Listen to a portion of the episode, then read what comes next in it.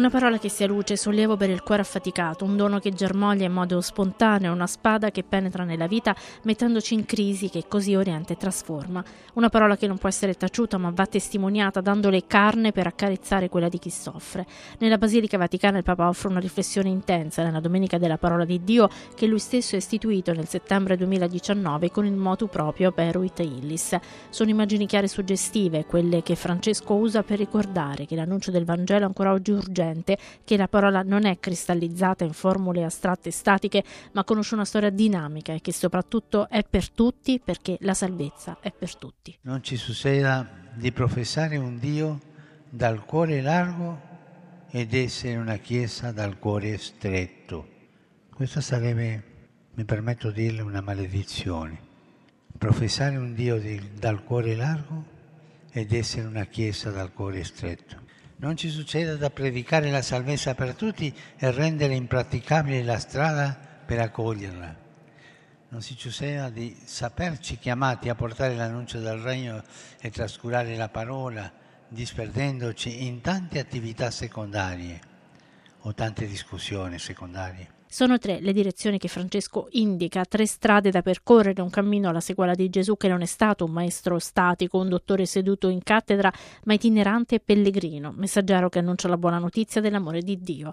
Un amore per tutti, per un popolo immerso nelle tenebre, stranieri, pagani, donne e uomini di varie regioni e culture. E così Gesù allarga i confini.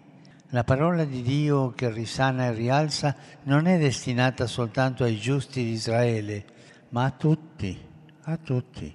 Vuole raggiungere i lontani, vuole guarire gli ammalati, vuole salvare i peccatori, vuole raccogliere le pecore perdute e sollevare quanti hanno il cuore affaticato e oppresso.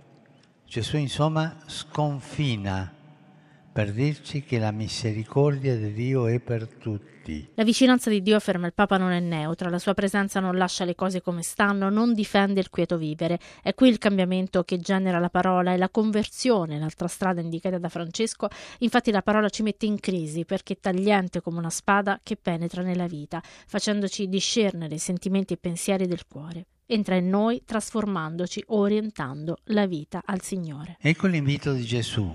Dio si è fatto vicino a te, perciò accorgiti della sua presenza, fai spazio alla sua parola e cambierai lo sguardo della tua vita. Vorrei dirlo anche così, metti la tua vita sotto la parola di Dio. Metti la tua vita sotto la parola di Dio. Questa è la strada che ci indica la Chiesa.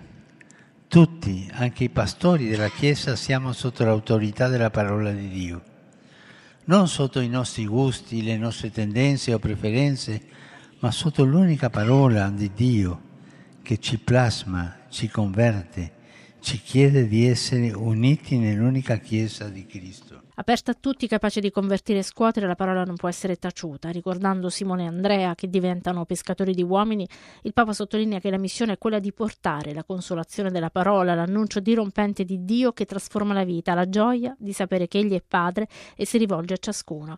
Parola che diventa carne, capace di accarezzare la carne di chi soffre. Questo è il dinamismo della parola. Ci attira nella rete dell'amore del Padre i cerrendi apostoli che avvertono il desiderio irrefrenabile di far salire sulla barca del regno quanto incontrano. E questo non è proselitismo, perché quella che chiama è la parola di Dio, non la nostra parola. Francesco ringrazia chi si dà da fare perché la parola di Dio sia rimessa al centro, soprattutto i tre nuovi lettori provenienti dal Regno Unito, Filippine e Repubblica Democratica del Congo e i sette catechisti, tre italiani, due filippini, uno della Repubblica Democratica del Congo e un altro proveniente dal Messico.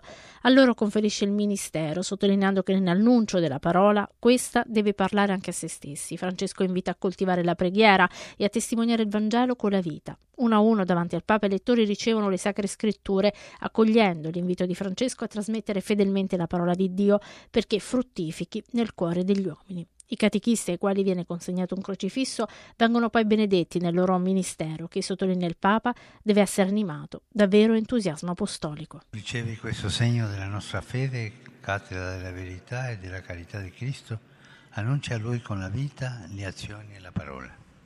Amen.